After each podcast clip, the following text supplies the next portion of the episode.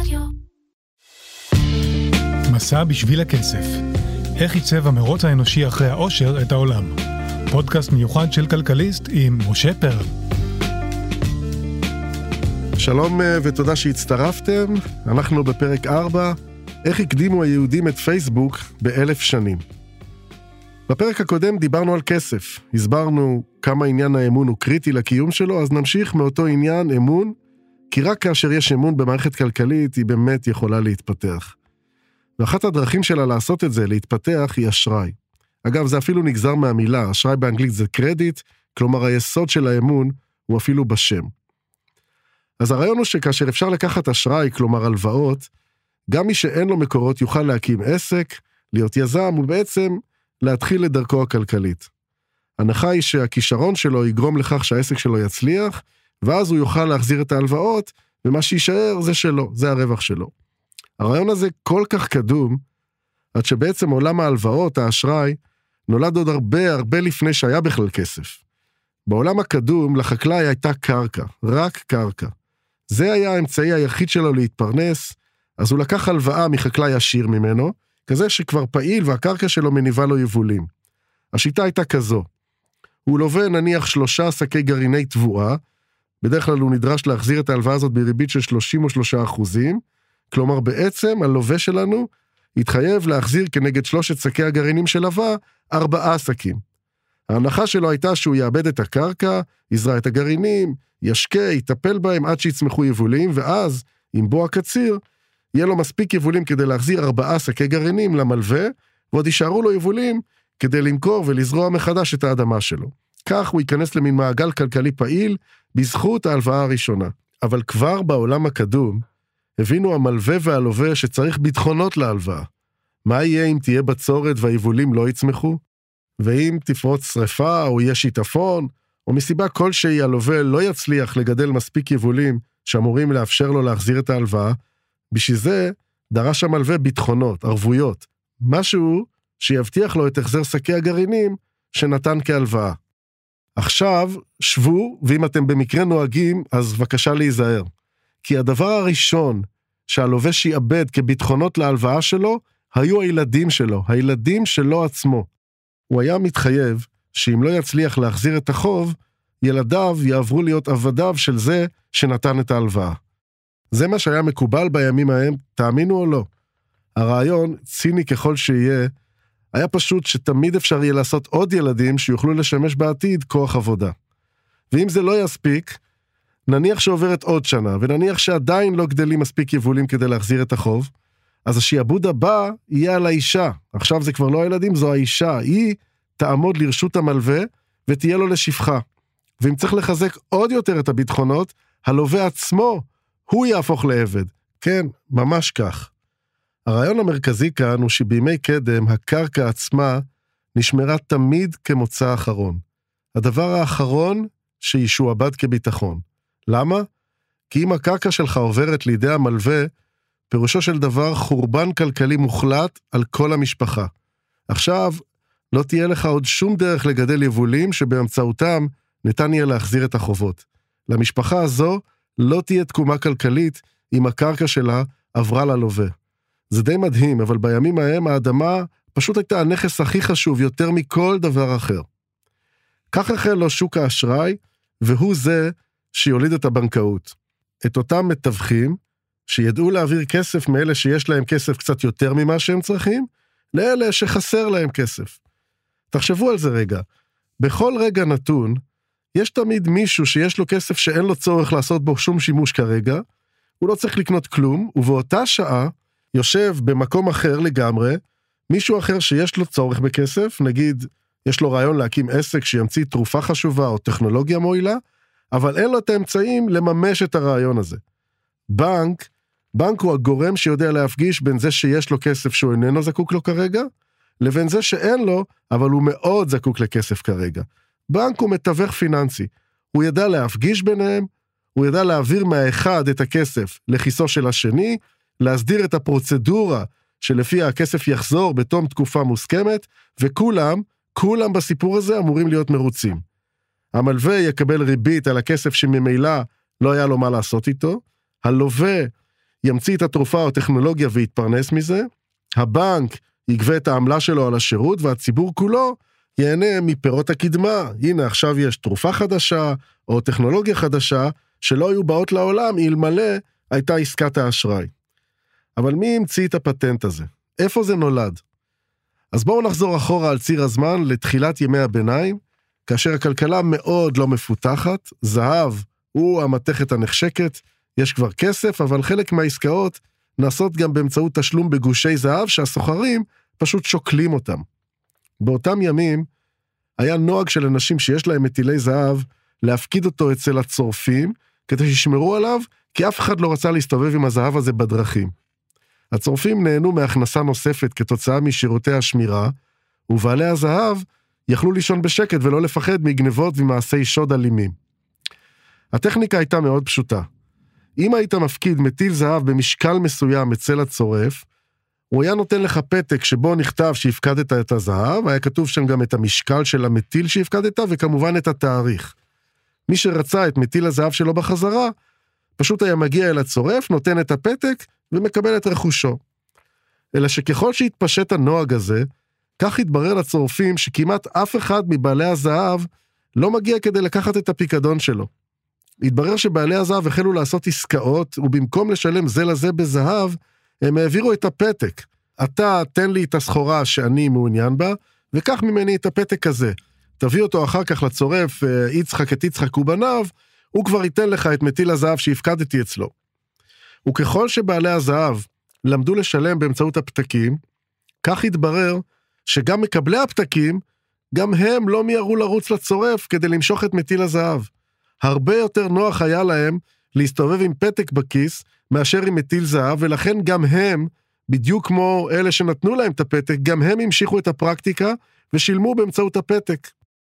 בשלב הזה, כאשר יושב לו הצורף, נניח בוונציה, ורואה שכל מטילי הזהב שהופקדו אצלו לא מבוקשים, אף אחד לא בא לדרוש אותם, הכל מתנהל בעצם באמצעות הפתקים שחילק לבעלים שלהם, אז הוא אומר לעצמו, למה שאני לא אנצל את הזהב שהופקד אצלי כדי להפיק ממנו רווח?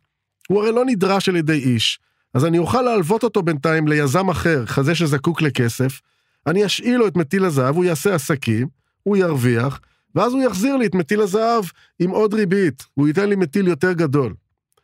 עכשיו בואו ניקח את זה שלב אחד הלאה. למה בעצם שהצורף ייתן את מטיל הזהב הזה שהופקד אצלו? למה שהוא ישמש להלוואה?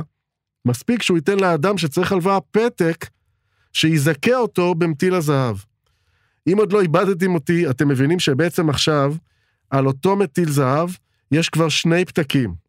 באחד, מחזיק המפקיד המקורי של מטיל הזהב. הוא הבעלים הראשון, המקורי. אם הוא יגיע לצורף ויציג את הפתק, הצורף יצטרך לתת לו את המטיל שלו. אבל גם זה שקיבל הלוואה מהצורף, מחזיק עכשיו פתק שמתייחס לאותו מטיל זהב. והסיבה ששני אנשים עושים עסקים עם פתקים שמתייחסים לאותו מטיל זהב, היא רק בגלל שהצורף שחילק להם אותם, יודע שהם לא יגיעו כדי לפדות את הזהב, שהם יסתפקו בפתקים. הם פשוט לא יבואו לבקש את הזהב הזה. עכשיו, הצורף שלנו הוא כבר לא צורף, הוא בנק. והסיבה היחידה שהוא מנהל את העסק שלו כבנק היא האמון. כל אלה שקיבלו ממנו פתקים, מאמינים שאם הם יגיעו למשוך את הפיקדון שלהם, אכן יקבלו את מטיל הזהב שמתועד בפתק. אבל דווקא בגלל שהם מאמינים, דווקא בגלל שהם ישנים בשקט, ובטוחים שהצורף הזה מנהל את העסק שלו באופן הוגן, איש מהם לא טורח לבוא למשוך את הפיקדון, כלומר מטיל הזהב שלו, כי בתכלס כבר אמרנו, מי רוצה להסתובב בדרכים הקשות והמסוכנות של ימי הביניים עם מטילי זהב שאפשר לעשות את זה עם פתק. זה כל הרעיון של מערכת בנקאית, וכך היא מתחילה להתפתח בעולמנו, כאשר הבירה הבלתי מעורערת שלה באמצע ימי הביניים היא ונציה. ונציה של התקופה היא בירת המסחר העולמית. הפעילות המשמעותית ביותר מתנהלת בה, מסחר מגוון, פעילות פיננסית, יזמויות. היא ממש מגנט לכל מי שרצה להתפתח כלכלית, כי יש לה תנאי פתיחה מושלמים. יש בה נמל מפותח ומיקום מעולה, עם קרבה לנתיבי המסחר למזרח ולמערב. כל הרפתקן או סוחר שחלם להפליג מזרחה ולחזור משם עם סחורות שאותן אפשר יהיה למכור באירופה, פשוט ידע שוונציה היא המקום בשבילו, סוג של מין האב ימי כזה. את הפעילות הפיננסית האדירה שהלכה וצמחה בוונציה, אפילו ייסורי הריבית של הכנסייה לא הצליחו לעצור. הכנסייה לא אהבה את הפטנט הזה שנקרא ריבית, וזה הפריע מאוד ליזמים שחלמו לקחת הלוואה עסקית ולשכור אונייה כדי להפליג מזרחה. כך באה לעולם ההמצאה המשפטית שנקראה קומנדה. בעצם זו הייתה דרך לעקוף את איסור הריבית. במקום לתת הלוואה ליזם שהחליט להפליג מזרחה ולחזור עם סחורות, היה המממן, זה שהיה לו את הכסף, מקים סוג של שותפות עם היזם, ומעביר לו את הכסף כשותף. עכשיו, הכל היה כשר, ואפשר היה להמשיך ולעשות עסקים. כך הלכה ונציה ומשכה אל עצמה חלפנים, מלווים בריבית, משקיעים, כל מי שרק רצה לטעום מהאפשרויות האקזוטיות שהפעילות הכלכלית שלה הציעה. החבר'ה האלה היו יושבים על ספסלים בסמטאות ונציה, ונותנים שירותים פיננסיים ליזמים ולסוחרים שמילאו את העיר. ספסל באיטלקית זה בנקה, ומשם, מהספסלים האלה, יקבל הבנק את שמו. לכן אנחנו קוראים לו בנק. הבנק הראשון הוקם בוונציה של שנת 1157, ואליו הצטרפו באותם ימים רבים אחרים. מי ששלט בפעילות הפיננסית באותם ימים, היו בני משפחה בשם משפחת מדיצ'י, שהיו מהפעילים והבולטים במתן הלוואות בריבית. הם התחילו בפעילות רחוב ונודעו כגובי חובות אגרסיביים, שלא לומר אלימים. הבנקאות שלהם באותם ימים הייתה מאוד בסיסית, היא הייתה פרימיטיבית, היא נעדרה יכולת של שיטות חשבונאיות מתקדמות, רישום פקדונות, חישובי ריבית מסודרים. זו הייתה בהחלט פעילות פיננסית ענפה, אבל מבחינה מקצועית, די, בואו נאמר, שכונה, ממש לא דומה למה שאנחנו מכנים ניהול חשבונות בנק מסודרים. חלק מבני משפחת המדיצ'י גמרו את הקריירה הפיננסית שלהם בכלא. מי שיקפיץ את הבנקאות של אותם ימים מדרגה, הוא צעיר איטלקי בשם ליאונרדו מהעיר פיזה. אתם מכירים אותו בשם פיבונאצ'י. פיבונאצ'י היה גיק במודל ימי הביניים. פריק של מתמטיקה, שכבר בגיל צעיר הוקסם מהגילויים של המתמטיקאים המוסלמים, שהיו באותם ימים הכי מתקדמים. כשהוא גילה שאצל המוסלמים יש ספרה על המושג אפס, הבין את פערי הידע בין המקובל בוונציה לבין העולם המוסלמי, התעמק בחשבונאות המוסלמית, צלל לחומר ואחר כך הדהים את כל אירופה עם פרסומים וגילויים משלו. הוא זה שהביא לעולם את הסדרה שנקראת על שמו סדרת פיבונאצ'י, שבה כל מספר הוא סכום שני המספרים שלפניו. 1, 1, 2, 3, 5, 8 וכן הלאה. עד היום מוקסמים מדענים, פילוסופים, מתמטיקאים ומעצבים, מהעובדה שהיחסים בין אברי הסדרה הזו מסבירים המון תופעות טבע, החל מהאופן שבו מסתדרים להם, בואו נגיד, גרעיני הפרח של החמנייה, עבור למידות של עלי סרח וכלה בהתפתחות המבנה של קונכיות. אז פיבונאצ'י הגאון הביא לאירופה שלל פיתוחים מתמטיים וחשבונאיים, והקפיץ את הבנקאות של התקופה ממש כמה מדרגות. עכשיו, משפחת מדיצ'י כבר יודעים לספק בנקאות עם מכשירים חשבונאיים מפותחים, עסקיהם הפיננסיים משגשגים, והם הופכים להיות מגה טייקונים במונחים של ימי הביניים. בדרכם ללב הציבור, הם מתחילים לממן אומנים, קושרים קשרים עם פוליטיקאים, ממנים אפיפיורים ומרחיבים את הפעילות שלהם לכל רחבי איטליה. אומנות הרנסאנס, שעד היום מושכת לאיטליה מיליוני תיירים, לא הייתה באה לעולם ללא הספונסר שיפ, החסות האדירה שמשפחת הבנקאים סוחרים הזו, הם היו לכל הדעות אלופי התקופה במה שאנחנו אוהבים לכנות היום הון שלטון.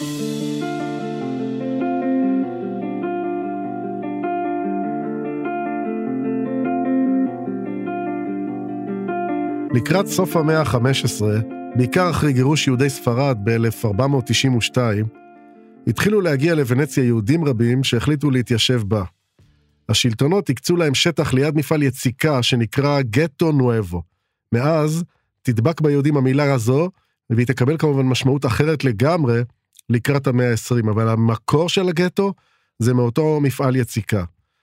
היהודים האלה די מהר השתלבו בפעילות המסחרית והפיננסית המשגשגת של ונציה, ובעיקר כמלווים בריבית, חלפנים, ובהמשך כבנקאים. אני צריך להסביר כאן. יש הרבה מאוד תשובות, הרבה מאוד הסברים והשערות למה הפכו היהודים לבנקאים כל כך מוכשרים בשלהי ימי הביניים. למה אנחנו מזוהים עם עסקי האוויר, עם לופטגשפטן, עם כסף? טענה אחת גורסת שבגלל חוקי איסור הריבית שהכילה הכנסייה על הנוצרים, היהודים תפסו את הנישה הזאת והפכו לבנקאים. האמת היא שזה לא מדויק. במשך מאות שנים, הכנסייה אסרה על הלוואות בריבית, אבל רק לפעילות צרכנית. להלוואות של אנשים פרטיים שנועדו לצריכה פרטית. בכל מה שקשור להלוואות שאמורות לממן פעילות עסקית, הכנסייה לא התערבה עד המאה ה-14, והיהודים, אנחנו יודעים הרי, היהודים עסקו בחלפנות והלוואות בריבית הרבה קודם, מאות שנים לפני שהכנסייה באמת עשתה לזה סוף. זה מוביל אותי לעוד טענה, כזו שאומרת שהיהודים נמשכו לפיננסים כי הם נדחקו מכל המקצועות האחרים בגלל הגילדות שהתפתחו בכל רחבי אירופה. כלומר, כל פעם שקמה לה גילדה של סוחרים, או בעלי מלאכה, או בעלי מקצועות אחרים, היא לא אפשרה לזרים להיכנס למקצוע, וכך נדחקו יהודים לפעילות הלוואות בריבית, ששם לא הייתה באמת גילדה משמעותית. אבל גם כאן קשה לקבל את הטיעון, כי היהודים היו דומיננטיים בעולם הפיננסי הרבה הרבה לפני התפתחותן של הגילדות. ההסבר השלישי גורס שהיהודים נדדו כל הזמן ממקום למקום, ולכן היה להם תמריץ לעסוק במקצועות שאינם מחייבים התיישבות קבע. אבל גם עם זה קצת קשה לחיות, כי צריך לדעת, דווקא בנקאי הוא בעל מקצוע שצריך לחיות עם הלקוחות שלו או בסמיכות אליהם. הוא חייב להכיר אותם, ורק בזכות ההיכרות האינטימית הזו, הוא יודע למי מסוכן להלוות, למי פחות. כלומר, ההיכרות עם הלקוח, החיים לצידו בקהילה, הם דווקא סיבה להיכנס לפעילות הלוואות, ולא נדודים ממקום למקום, שהופכים אותך להיות זר ללקוחות שלך, לא להכיר אותם. אז מה אם ככה הסבר? מתברר שדווקא התכונות שנראו ככאלה שמגבילות את הפעילות הכלכלית של היהודים, היו אלה שאותן הן ידעו למנף, למנף בגדול. בעצם, היהודים הקימו רשת חברתית שידעה לאפשר תקשורת בין חבריה, ולאפשר להם למנף את זה כדי לעשות הרבה מאוד כסף. מה אפיין את היהודים שהתפשטו באירופה? הם התרכזו בקהילות ביישובים שונים, אלה היו קהילות שחלקו את אותה שפה ולכן תקשרו זו עם זו, היו לקהילות האלה אותם כללי משחק שנגזרו מהמסורת וההלכה היהודית, ומה שלא פחות חשוב, הייתה מערכת שתאכוף אותם באופן אחיד. מערכת האכיפה הזו הייתה מערכת בתי הדין הרבניים שהיו בכל אחת מהקהילות, כלומר, אם שני יהודים מקהילות שונות עושים עסקים, ונניח פורץ ביניהם סכסוך או ויכוח, או יש כל סוג אחר של מחלוקת, הם יודעים שבתי הדין הרבניים בכל קהילה יהודית יפסקו לפי אותם חוקים, וזה מאוד מאוד תמרץ לפעילות עסקית. התוצאה הייתה בעצם סוג של פייסבוק יהודי אלף שנים לפני שמרק צוקרברג יחלום על המודל הזה. כבר בימי הביניים יש לנו בעצם רשת, רק של יהודים, רשת שאוספת מידע על לקוחות פוטנציאליים, מעבירה אותו מאחד לשני, ויודעת לטרגט אותו ללקוחות בזמן אמת כדי לעשות כסף. בואו ניקח דוגמה, נגיד שפורצת שרפה במחוז מסוים, והיא משחיתה את היבולים של כל החקלאים, מחסלת את הפעילות הכלכלית וגורמת נזק אדיר. חקלאי האזור המוכה חייבים עכשיו באופן דחוף אשראי כדי לשקם את החיים שלהם. הרבה אשראי. הבנקאים היהודים של האזור יעבירו במהירות מידע לקהילה סמוכה, ותוך זמן קצר הבנקאים של הקהילה ההיא ידעו להציע הצעות אשראי לחקלאים שהשדות שלהם נפגעו והם מאוד מאוד צמאים למימון.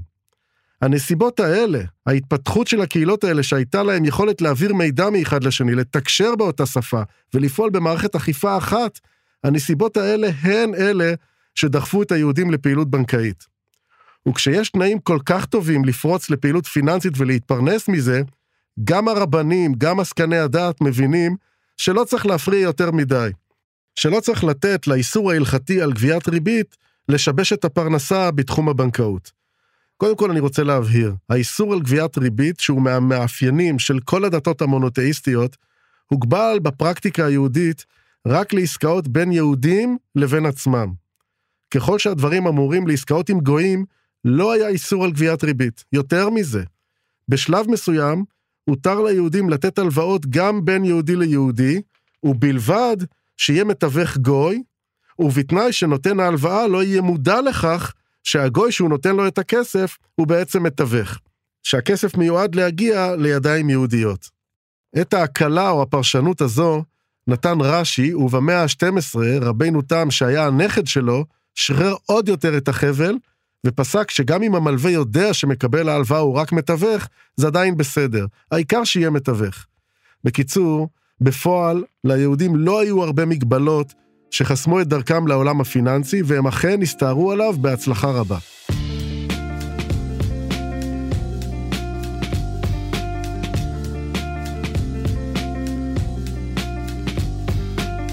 בהתחלת המאה ה-17 תעשה הבנקאות קפיצת דרך משמעותית, כאשר בהולנד יוקם הבנק הראשון שנקרא בנק החליפין, והוא כבר די דומה למה שאנחנו מכירים היום כשאנחנו אומרים בנק.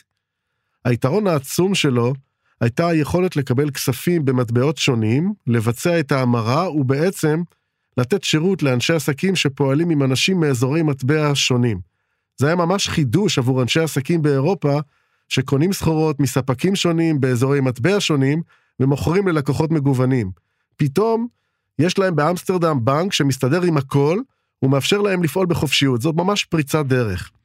יעברו כמה שנים עד שהשוודים יעשו את הדילוג הבא, ויקימו בסטוקהולם בנק שמקבל פקדונות ונותן אשראי ממש במתכונת שאנחנו מכירים היום. עכשיו מתחילה לה הבנקאות שאנחנו מכירים, והיא הולכת ומתפתחת במהירות כדי לאפשר את ההתפתחות הכלכלית של אירופה. אבל ככל שמתפתח לעולם הפיננסי הבנקאי, מתפתח וגדל גם הפחד הגדול שילווה אותו עד היום. הפחד מתופעה שנקראת ריצה על הבנק. זהו השד הגדול שתמיד מאיים על הפעילות הבנקאית ויורד לשורשי הביזנס הזה. העניין שבו פתחנו את הפרק הזה, האמון.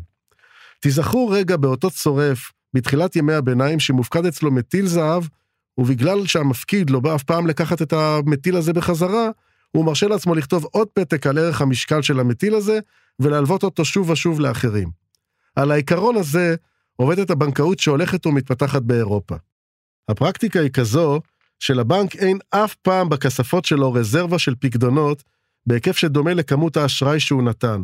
יש לו תמיד פחות. הפקדונות שאנחנו שמים בבנק משמשים מקור להלוואות שהוא נותן ללקוחות שלו, אבל הוא יודע להלוות את אותו שקל, ממש כמו המטיל, אותו שקל כמה וכמה פעמים, ולכן בכספת של הבנק אין אף פעם באמת את כמות השקלים שניתנה כהלוואות. במילים אחרות, אם כל המפקידים יבואו באותו רגע לבנק ויבקשו למשוך את הכסף שלהם, אין מצב שיהיה מספיק לכולם. לא מדובר כאן באיזה טריק אפל או במשהו פסול, אני צריך להסביר, ככה עובדת המערכת. הכל מושתת על אמון, וככל שאנחנו מאמינים יותר לבנק, כך אין לנו סיבה למשוך את הכסף באופן פיזי, כי אנחנו עושים פעולות כלכליות ממש בלעדיו. אנחנו מסתפקים ברישומים הדיגיטליים שלו. תופעה שבה האמון הזה נשבר, וכולם רצים לבנק כדי להספיק למשוך את הכסף, כי כולם יודעים שאם לא יבואו ראשונים לא יישאר להם, התופעה הזו מכונה ריצה על הבנק, run on the bank. זוהי תופעה כלכלית חברתית מוכרת, והיא-היא הפחד הגדול של הבנקים. לכן כל כך חשוב שיהיה בהם אמון, כי כאשר מתחילה להתרחש ריצה על הבנק, הוא פשוט מתמוטט ומודיע על חדלות פירעון, שאין לו בשביל כולם, אין לו איך לשלם. ואחד המקרים המכוננים בהיסטוריה, שילמד אותנו לקח שלא נשכח, היה זה שהתרחש בצרפת בתחילת המאה ה-18. זה אולי המקרה המטורף ביותר של ריצה על הבנק בהיסטוריה של הבנקאות. בשנת 1715 מגיע לצרפת בחור סקוטי בשם ג'ון לואו. הוא מוצא את צרפת במשבר כלכלי קשה, כאשר היא מונהגת על ידי לואי ה-15, שאגב היה באותם ימים ילד בן שבע, אבל כבר נשא בתואר מלך צרפת. מי שניהל בפועל את הממלכה הוא הדוכס מאורליאן, שלא היה לו מושג בענייני כלכלה. המצב הכלכלי, כפי שאמרתי, היה ממש קשה. הדוכס מאורליאן היה עובד עצות, וידידנו לואו החליט לנצל את ההזדמנות, יצר קשר עם בית המלוכה, והציע להם רעיון יצירתי במיוחד. הוא סיפר לדוכס מאורליאן ולצוות הארמון שלו, שבאדמות הדלתא של נהר המיסיסיפי בצפון אמריקה יש המון זהב. בואו נקים חברה, הוא אומר להם, חברה שתכרה את הזהב הזה באזור המיסיסיפי. הרווחים של החברה הזו ישמשו כהון לבנק שנקים, ואילו הבנק הזה ידפיס כסף שיועבר אליכם, לממשלה, ויאפשר לכם לממן את כל צורכי המדינה. כדי לשכנע את הדוכס מאורליאן, שולח לו משלחת של קוראים לאזור המיסיסיפי, ואפילו מקים שם עיר שבה יגורו כל קוראי הזהב וכל הפועלים. הוא קורא לה ניו אורלינס, מה שהופך את הדוכס מאושר וגאה מאין כמותו. הנה, עכשיו יש על שמו עיר בארצות הברית. כן, בפעם הבאה שיצא לכם לבקר בבירת הג'אז של ארצות הברית, תזכרו שהיא הוקמה כמזימה מניפולטיבית של ארכי נוכל פיננסי במאה ה-18. בקיצור, ראשי הממלכה זורמים עם הרעיון של ג'ון לואו, מאפשרים לו להקים את החברה שנקראה חברת המיסיסיפי ואת הבנק שנקרא בנק רויאל, והוא מתחיל להפעיל את מיזם התעתועים שלו. בשלב מוקדם מאוד, עוד לפני שמצאו אפילו קילו זהב אחד באדמות אמריקה, מחליט לואו להנפיק את החברה, ומציע את המניות שלה לציבור הרחב בצרפת. ואז, אז מתרחש משהו מדהים. הצרפתים קונים את הרעיון של מיזם קריאת הזהב, ורוכשים בהתלהבות את מניות חברת המיסיסיפי שמוצעות להם בבורסה המקומית. בתגובה לביקוש, מחיר המניות עולה, וככל שהוא עולה, יותר אנשים מבקשים לקנות אותם.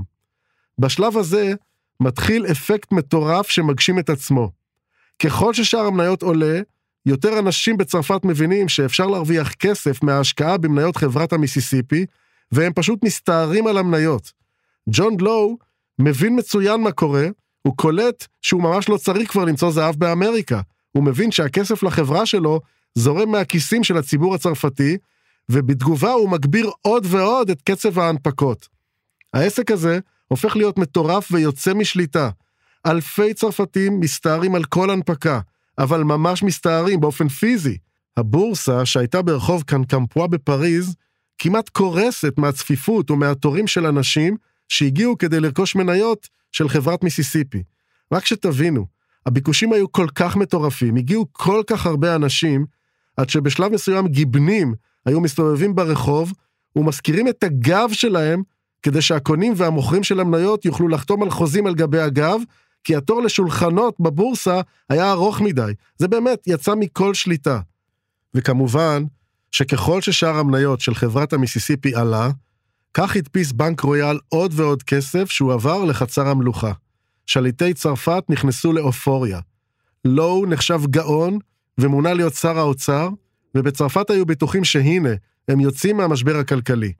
איש לא התפנה כדי לשים לב שבאזורי המיסיסיפי, אף אחד לא הצליח למצוא בכלל זהב, והמעטים שנשלחו לניו אורלינס התעסקו בעיקר במחלות וביתושים של הביצות באזור. בשנת 1720 החל האוויר לצאת מהבועה.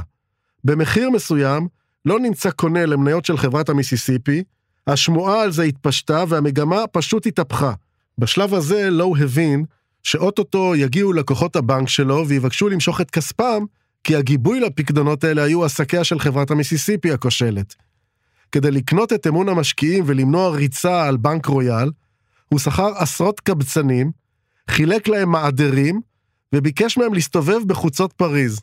אם ישאלו אתכם לאן אתם הולכים, הנחה אותם, תגידו שאתם קוראים שיוצאים לכרות זהב בארצות הברית מטעם חברת המיסיסיפי. כך הוא חשב לתחזק את האמון של הציבור הצרפתי במיזם. כפי שאתם מנחשים, זה ממש לא עבד. הקבצנים אגב, מכרו את המעדרים בשוק ונעלמו עם הכסף. הציבור הצרפתי הבין שאין כאן עסק אמיתי, ושבנק רויאל עומד על פיקציה. ההמונים הסתערו על הבנק כדי למשוך את הפקדונות שלהם. זו הייתה ריצה על הבנק, ריצה מטורפת. ככל שהתפשטו השמועות, יותר אנשים מיהרו לבנק כדי להספיק ולמשוך את הפקדונות שלהם. אנשים הסתערו כדי להיות ראשונים בתור. הצפיפות הפכה לאלימות, ועשרות נהרגו ונפצעו במהלך הקטטות מי יגיע ראשון לפקיד כדי להספיק ולמשוך את הפיקדון שלו. ג'ון לואו אגב, ניצל את הבלגן כדי להימלט מצרפת והשאיר אחריו לא רק משבר כלכלי אדיר, אלא גם משבר אמון קולוסלי. הציבור הצרפתי כולו איבד אמון בבנקים ואיבד אמון בממשלה. עשרות שנים יעברו, כשצרפת מנסה בכל דרך לצאת מהמשבר הכלכלי ולהחזיר את האמון הציבורי למערכת השלטונית ולמערכת הפיננסית. זה נגמר בשנת 1789 במהפכה הצרפתית, כשבני המעמדות השונים לא הצליחו להגיע להסכמות על חלוקת נטל המיסים. אבל בשורש המחלוקות שהציתו את המהפכה הזו, עמד חוסר מוחלט של אמון מצידם של המעמדות הנמוכים. מי שיחפור ויחפש את שורשיו של משבר האמון הזה, יגיע גם למשבר הפיננסי שגרמה הריצה על הבנק של ג'ון לואו 68 שנים קודם לכן. מאז עברה המערכת הבנקאית והפיננסית דרך ארוכה מאוד. היא השתכללה, היא פיתחה מודלים של ניהול סיכונים, היא השיתה על עצמה רגולציה, היא פיתחה שיטות עבודה בטוחות שימנעו קריסה, אבל בסוף בסוף, ההצדקה לקיומה, הסיבה היחידה לזה שאתם מפקידים היום כסף בבנק שלכם, היא אותה סיבה שנולדה כשהבנק היה ספסל בוונציה, האמון.